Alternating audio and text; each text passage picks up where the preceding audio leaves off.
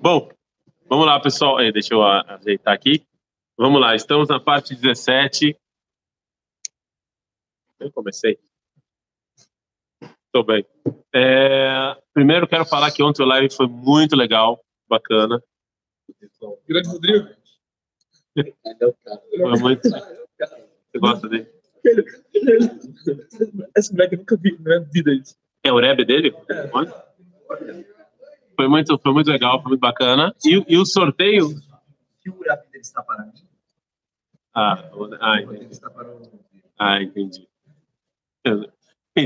Então, assim, só para avisar as pessoas que estavam, teve sorteio aqui. O sorteio tinha um mecanismo que faz sorteio lá no Instagram, só que a gente achou que era grátis, era pago. Então, veio que deu pane aí no final da live, mas a gente fez, já tem, inclusive, vamos avisar lá no Instagram, teve um cara que ganhou o curso.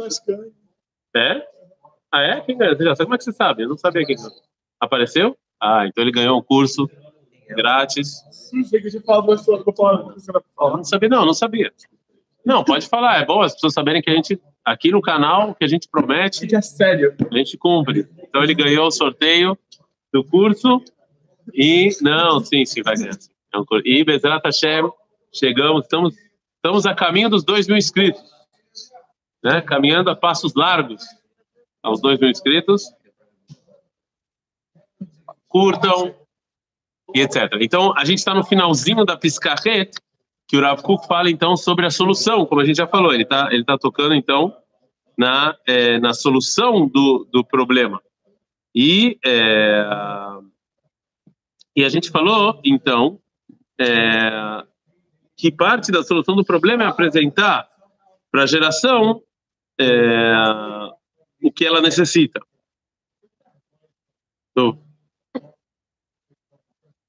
fala, Alken, então, já passou da época, inclusive eu trouxe, que vocês estão rindo? Inclusive eu trouxe para vocês o livro do Rav Kook, não lembra que eu trouxe na última aula? Eu trouxe o livro do Rav Kook, que ele falou que ele achava que tinha que se estudar mais a Liba de Ilcheta. Obrigado. De novo no lugar. Então o Rav Kook falou, chegou a hora já da gente começar a ensinar a nossa geração esse tipo de ensino. A rapaz é uma geração que ela quer estar viva, e parte de você estar vivo é você criar, não só copy-paste. Muitos dos livros judaicos são copy-paste, né? Ou seja, você pega algo que já foi, é a lei do bom Madrid, é a lei de Lavoisier. Vocês conhecem a lei de Lavoisier? No mundo nada se cria, nada se perde, tudo se transforma. Então Madrid também, ele vai fazer uma peulá. Então o que ele faz? Ele pega uma peulá que já existia, tudo um pouquinho. Então assim, aqui é uma geração que ela está viva, que ela quer, né? Ela quer fazer coisas, ela quer criar coisas, e não só copy-paste, né? E ele quer fazer o que Israel e Adam precisa fazer. Percebeu? Então a gente vai para a maior e mais difícil piscar do Rav Kook. E o Rav Kook, ele vai tentar lhe falar que essa geração, como a gente está falando, ela quer ser uma geração correta. E a raiz desse sentimento está no mundo judaico. Você está baseado no mundo judaico. Né? Faz tempo que ele não te vê. Então esse aluno. Eu estou brincando. Ah, é verdade. Mas a culpa é tua. Essa aula é Leilui Nishmat Yoshua Ben Yom Tov Lipenon She Nishmatot Tzrura Bitzror Ahaim. Então, o Rav Kook fala o seguinte: segundo Malachi, conhecem Malachi? Quem era? Malachi era um profeta. E ele fala que ele fala sobre a volta de Eliyahu HaNavi, etc. Tem Taná aí? Não, isso não é Taná, isso é Rumash.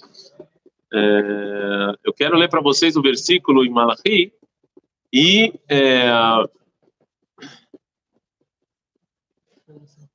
Malachi, ele vai falar sobre a redenção final, né? E eu estou enrolando até o Taná chegar. Muito bem.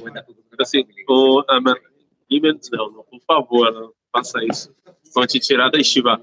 Malachi, ele fala o seguinte, deixa eu abrir aqui o Tanakh, ele é o último profeta, o último livro do último profeta, do último livro dos Neviim, né? O último livro do último profeta, do último livro dos Neviim, Malachi, e o que que ele fala? O último versículo. Como você termina a profecia no povo judeu? Como é que você termina a profecia no povo judeu? Fala o seguinte, Malachi, per Gimel, Pasuk, Kaf Gimel. Ine anochi sholech lachem et Eliyahu HaNavi. Eu vou enviar para vocês o profeta Eliá. Essa é a primeira e última vez que alguém liga o profeta Eliyahu HaNavi, com a redenção. Entendeu? Qual o motivo que ele faz isso? Vão estudar. Lifnei boyom Hashem agadol ve'anorá. Antes de vir o dia de Deus, agadol ve'anorá. No Tanakh, yom agadol ve'anorá é a redenção. Certo? Ok? E aí ele vem e vai falar agora qual o sinal que Eliyahu HaNavi vai fazer. Qual é a função de Eliyahu HaNavi? O que ele vai fazer? Qual é a função principal de Eliyahu HaNavi? O último passuco do último profeta, do último livro do Tanakh. Ve'eshiv levavot al banim. E ele vai devolver o coração dos pais para os filhos. Ve'lev banim alavotam. E o coração dos filhos para os pais. Penavó ve'iketi ta'aretz cherem. Porque se isso não acontecer, ele termina muito otimista, a terra vai ser destruída. Mas não vamos entrar nisso agora. A função do profeta Eliá, então, é devolver o coração dos filhos para os pais. Agora, o que isso significa no contexto do mamarador do Rav Kook? Ok? A gente já falou que em 1906, o povo judeu estava dividido entre a geração dos pais, sim, a geração anterior, que a gente chama de Yeshuva Yashan, né? Aqui em Israel eram as pessoas mais antigas que viviam aqui há mais tempo, os religiosos, e a nova geração que ela veio contra a Torá, que a gente chamava de Yeshuva Hadash, novo assentamento, né?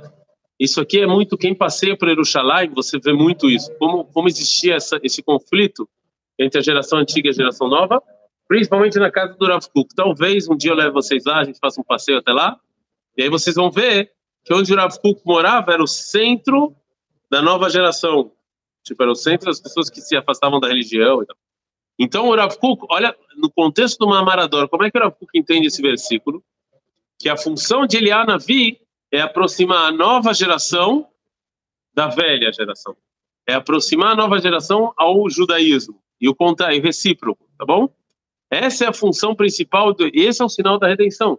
Quando a nova geração, Banim, os filhos, eles vão voltar aos pais, a votar. Então, quando o Malachi fala de pais e filhos, não está falando no sentido literal da palavra, que você vai brigar com o teu papai e aí Eliyahu HaNavi vai vir falar, fazer as pazes. Não é disso que ele está falando. Está falando da nova e da velha geração. Certo? Esse é o contexto simbólico que o Rav Kook aqui no Mamarador está falando. Então, ele fala o seguinte. Isso aqui isso é o sinal da redenção. O sinal da redenção é quando a nova geração e a velha geração façam as pazes. Certo? Esse é o sinal. E agora se segurem. Põem os cintos. E fala o Rav Kook, é impossível isso acontecer em qualquer outro lugar que não seja em Israel. A única chance das duas gerações se encontrarem, se aproximarem, e você chegar nisso é só em Eretz Israel. Não dá para no Brasil, nos Estados Unidos ou na França, você chegar nessa junção. É impossível. No Brasil você não vai conseguir. Ah, mas no Brasil tem esse movimento que faz as pessoas se aproximarem do judaísmo. Eu não quero criticar ninguém, mas eu vou perguntar para vocês, só fazer uma pesquisa pequena. Quantos anos esses movimentos existem e se a assimilação só melhora ou piora com esses nos últimos anos. E aí você chega a uma conclusão se está funcionando ou não está funcionando. É isso. Está provocando aqui. Diz o Rav Kook, isso só é possível em Israel. Antes da gente seguir, antes da gente seguir, o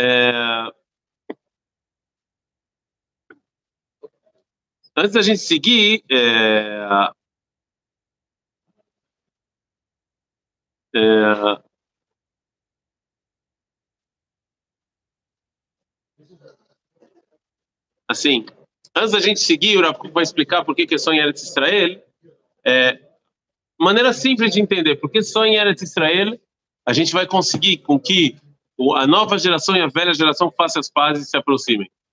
O que tem de especial em Eretz Israel? A gente pode ver que talvez tem uma coisa cabalística, assim, que a gente não entenda, uma coisa espiritual, mas no nível mais chato, no nível mais simples. Por que só aqui vai conseguir essa aproximação? Porque explica mais. Falou, ok, siga. O ponto comum para todo judeu era Israel. Todo judeu que é era Israel? Não.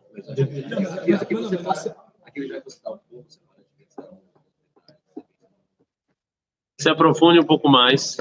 Sim, nós somos um povo aqui. Faço uma pergunta para você. Dá para construir a terra de Israel sem os religiosos? Não dá. Não dá. Por mais que os não religiosos achem que dá, não dá. E dá para construir hoje em dia a terra de Israel sem os não religiosos? Também não dá. Então, sem entrar agora em muito detalhe cabalístico, detalhe metafísico, essas coisas que a gente vai ver no Rav Kook, Israel é o ponto que une a nova geração e a antiga, porque você vai ter que encontrar um ponto em comum para poder trabalhar junto. Você não tem como construir Israel sem os religiosos e você não tem como construir Israel sem os não religiosos. Não dá. Não dá. Então você vai ter que encontrar um ponto em comum, você vai ter que se aproximar para você poder construir, para você poder trabalhar. Não tem como. Não tem como. Né? Você vai ter que encontrar um ponto em comum. Então, isso, a gente vai entrar agora O Rav Kook vai se aprofundar também no lado metafísico disso, mas eu estou falando antes de entrar no lado metafísico. Essa é a maneira mais simples de ver as coisas. É impossível você construir qualquer coisa sem os dois. Então, se a gente não encontra um ponto em comum, Israel não tem como seguir em frente. A gente vai ter uma guerra. Olha só, tem um monte de gente querendo matar a gente aqui em volta. Será? Tem um monte de gente aqui em volta querendo nos matar. Se o povo judeu não se unir, não encontrar um ponto em comum, a gente vai ter uma guerra civil, uma guerra interna e uma guerra externa. Então aqui não tem como... Nós somos obrigados pela situação a encontrar um ponto em comum. Quando você vai trabalhar com eles, vão trabalhar com vocês. Você não tem que encontrar algum ponto em comum. Agora, no Brasil, não. No Brasil, o povo judeu vai existir, vai continuar existindo ou não, independente do que acontecer com o judaísmo no Brasil. Entendeu? O povo judeu segue em frente. Okay? Então, no Brasil, você não tem essa obrigatoriedade. É triste, tem tentativas, mas não é obrigatório. Uma pessoa não religiosa, ela não sente que ela precisa do religioso para nada. E o religioso não sente que ele precisa do não religioso para nada também. É óbvio que tem o lado, de novo, tem o lado metafísico, que nós somos um povo só e etc. Tudo isso existe. Mas aqui em Israel você tem o lado metafísico e o lado físico. Você tem os dois. Então aqui você é obrigado a trabalhar junto. Né?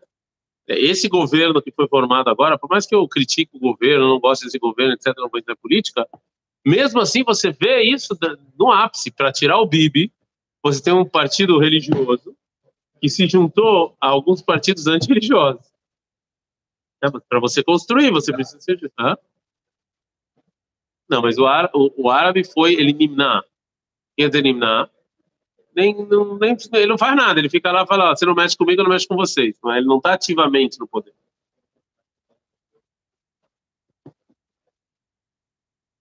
Mas aí você vai falar a culpa... de novo, não vou entrar em política. Mas já entrando, o Bibi ia fazer a mesma coisa. Não tem diferença. Esse não é o ponto, a minha crítica não é esse ponto. Porque o que o Bennett fez, o Bibi ia fazer também, ele só fez antes. Desculpa, o Bibi só não fez porque os Moses não deixou, mas ele ia fazer também. Então isso aqui não tem diferença, os dois iam fazer a mesma coisa. Eu só estou falando que, estou dando um exemplo que você teve que unir opostos para poder construir alguma coisa, senão você não tem como construir. Né? É impossível você... Né? Então aqui o Israel te obriga a essas coisas. Mas o Rav Kook agora vai falar também do lado metafísico. Então vamos lá só ficar no lado físico. Né? Que é a Atavá Musarit Eliahid. Então o Rav Kook vai começar com o indivíduo.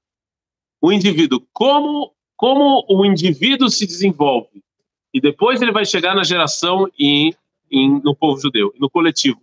Como é que o indivíduo se desenvolve? Né? Quando você está desenvolvendo espiritualmente, o indivíduo tem duas fases.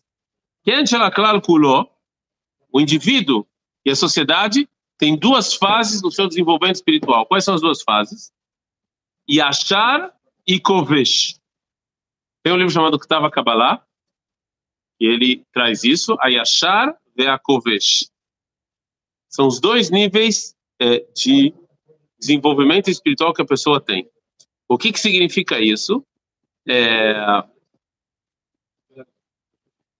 A fase de Kovesh é a moral e ética que vem, ao lado espiritual que vem externo à pessoa. Esse é Kovesh, ou seja, uma coisa que não está inerente à minha pessoa, ok? Eu preciso ir lá e conquistar, porque várias coisas acontecem à minha volta, não é natural da minha pessoa, então eu tenho que conquistar, eu tenho que mudar, eu sou igual um conquistador, entendeu aqui? Quando eu vou conquistar uma terra ou algum lugar, eu tenho que fazer uma força muito grande, ativamente, né, para conquistar. E o Yashar é o que já está inerente à minha pessoa, já está na minha alma, eu sou assim. Assim já está na minha alma, já está intrínseco em mim. Eu sou uma pessoa Yashar. Deus criou o homem Yashar, Deus criou a pessoa de maneira correta, já está inerente à minha alma. Eu faço bom porque eu sou bom, isso já está, eu não preciso conquistar nada, eu não preciso mudar nada. Sim, tá claro a diferença? Por exemplo, eu vou dar um exemplo de não de uma coisa religiosa, tá? Não roubar, ok? Não roubar. O Kovesh, ele quer roubar. Só que ele vem e luta ativamente contra isso, porque ele sabe que é errado, ok? Esse é um nível, sim?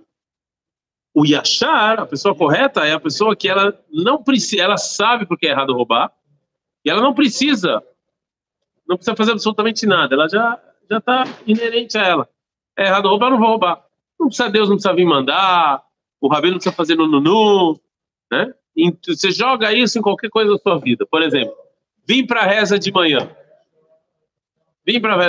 O Kovesh é o cara que tem que vir e lutar, e brigar, e sim, e tem que vir um Rabino e chamar. E o Yashar é a pessoa que já faz de maneira já natural a ele vir. Ele vem porque ele quer ter contato com Deus. Isso é uma coisa que ele sente vontade. Que aí alta aroga, fica em maim, nafshita aroga elecha elokim. Você deseja essa proximidade, você quer falar com Deus, você não precisa de... Você já está... É óbvio que é um nível... não estou falando que é fácil atingir esse nível, mas isso já está inerente à pessoa.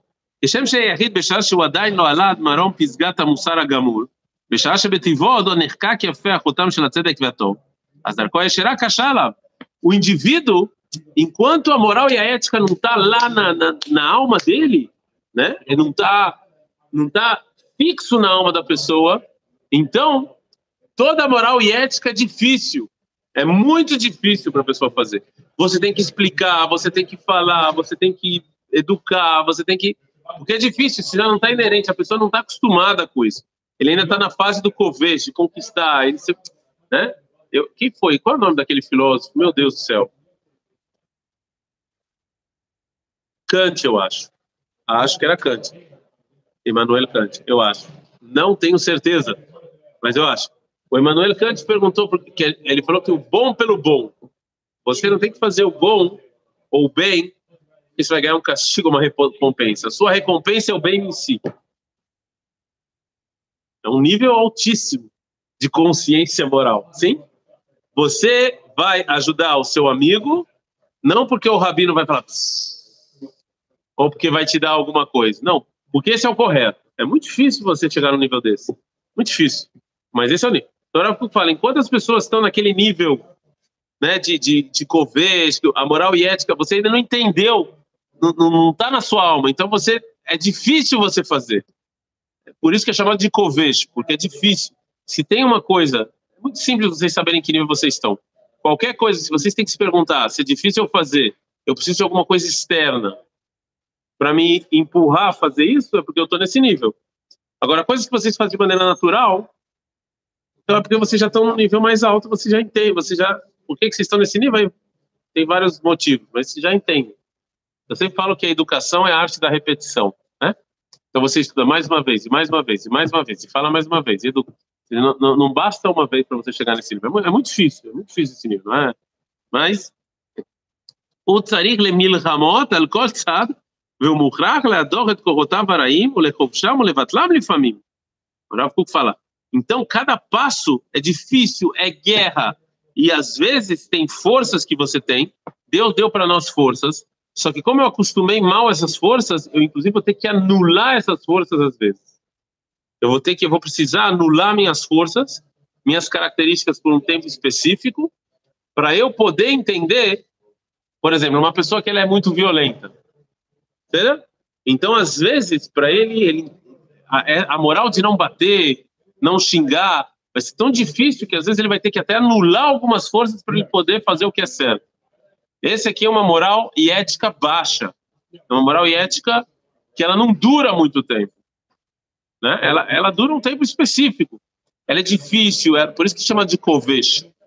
Você vai lá, né? Só a palavra já é difícil, covesh, quer dizer, difícil você conquistar, você tem que anular suas forças. Todos nós, cada um aqui, tem coisas que Deus deu, tem características que Deus deu para ele. E se você tiver que anular uma característica por um tempo específico, você está numa situação ruim. Não é bom você fazer isso, não é saudável você anular alguma coisa. Não é saudável. Isso é ruim. Espero que vocês estejam entendidos. Porque está um pouco teorético aqui, vocês estão falando cara de zonzo. Espero que vocês estejam entendidos. A vazei nem no dera haorá dain. E kasher eu sifleca a vez também de beorá shel torá. Metzoraf meorá sikli venetiat tivit beleva yashar vetamim sheitorei yafé. As imtsa que o ineno tzarich kolkach liot bal milchamot. Agora Rav Kook fala, mas isso aqui não é o ideal. Quando você acrescentar, você estudar a Torá, você estudar a filosofia, você receber a luz intelectual, e junto com a sua tendência natural do coração, você vai subir de nível e vai sair desse nível de briga, de conflito. A vida não é feita para você ficar em conflito. A vida é feita para você ter equilíbrio, não é para ter conflito. Então, quando você estuda a Torá, quando você estuda a filosofia, você ilumina a vida... esse conflito vai deixar de ser conflito. Você vai entender que você pode usar todas as suas características e ser uma pessoa super moral e ética. E tá claro isso? O conflito não é bom. Se você está em conflito, é um sinal que você está fazendo. Você ainda precisa subir de nível. Conflito não é bom. Se eu passo na frente do, eu estou dando um exemplo idiota, tá bom? Se eu passo na frente do Burgers Bar, ok? E sinto aquele cheiro de hambúrguer, e eu estou em conflito, não é bom. Conflito em casa, conflito com os filhos, e principalmente conflito interno, não é bom. Se eu sinto que eu estou toda hora brigando comigo mesmo para fazer coisa, não é legal. Por um tempo funciona. Não funciona por muito tempo. O Rav Kook tem uma frase em Einayá, que essa frase tinha que estar no Instagram de vocês. Ele escreve assim, que a Metziut Lo tenutzach. A sua inteligência, o seu cérebro, não vai conseguir controlar eternamente as suas características. É impossível você brigar com a vida e com a existência do jeito que ela é. Se você está em conflito, saiba que vai terminar mal. Não tem. O nome disso na psicologia moderna é dissonância. As pessoas não conseguem viver em dissonância. O que é dissonância? Dissonância é, eu acho uma coisa e faço outra. Vocês conhecem aquele brinquedo de criança que tem as formas? Que tem o quadrado e o redondo. Então, muita criança tenta botar o círculo no quadrado e não consegue. Né? Rony, você sabe o que eu estou falando? Sabe o que eu estou falando? Tá bom. Isso é viver em dissonância, você não consegue. Então, ou você troca a forma ou você vira o quadrado. Isso é viver em dissonância. Vou dar um exemplo. Se a pessoa fuma e ela acha que fumar faz mal à saúde, ela não consegue viver assim muito tempo. Ela ou vai deixar de fumar, ou ela vai dar uma explicação, vai se convencer que não é... Tá claro? Se você acha que não dá para ser Bahurei Shivá e, por exemplo, está por aí fazendo certas coisas, você vem em dissonância. Então, ou você vai deixar de ser Bahurei Shivá, ou você vai se dar uma explicação, tá claro? É isso que eu vou falar, viver em conflito não dura muito tempo, isso é ruim, isso deixa a pessoa em depressão, a pessoa não consegue criar. A longo tempo, então você vai precisar do equilíbrio, seu interior e exterior vão ter que dar em equilíbrio. Certo? Isso é o indivíduo e isso é o coletivo. Então, Bezerra da Chave, a gente continua mais amanhã. Agora a gente vai ter um Siuma Serret, Ba Metzia, Ba Batra, Ba Kama. Não tem um Siuma Serret agora, Bezerra da Chave. Curtam o canal e se inscrevam. Vocês não querem chamar o Rav Josh, Rav Eliyahu e o Rav Pá?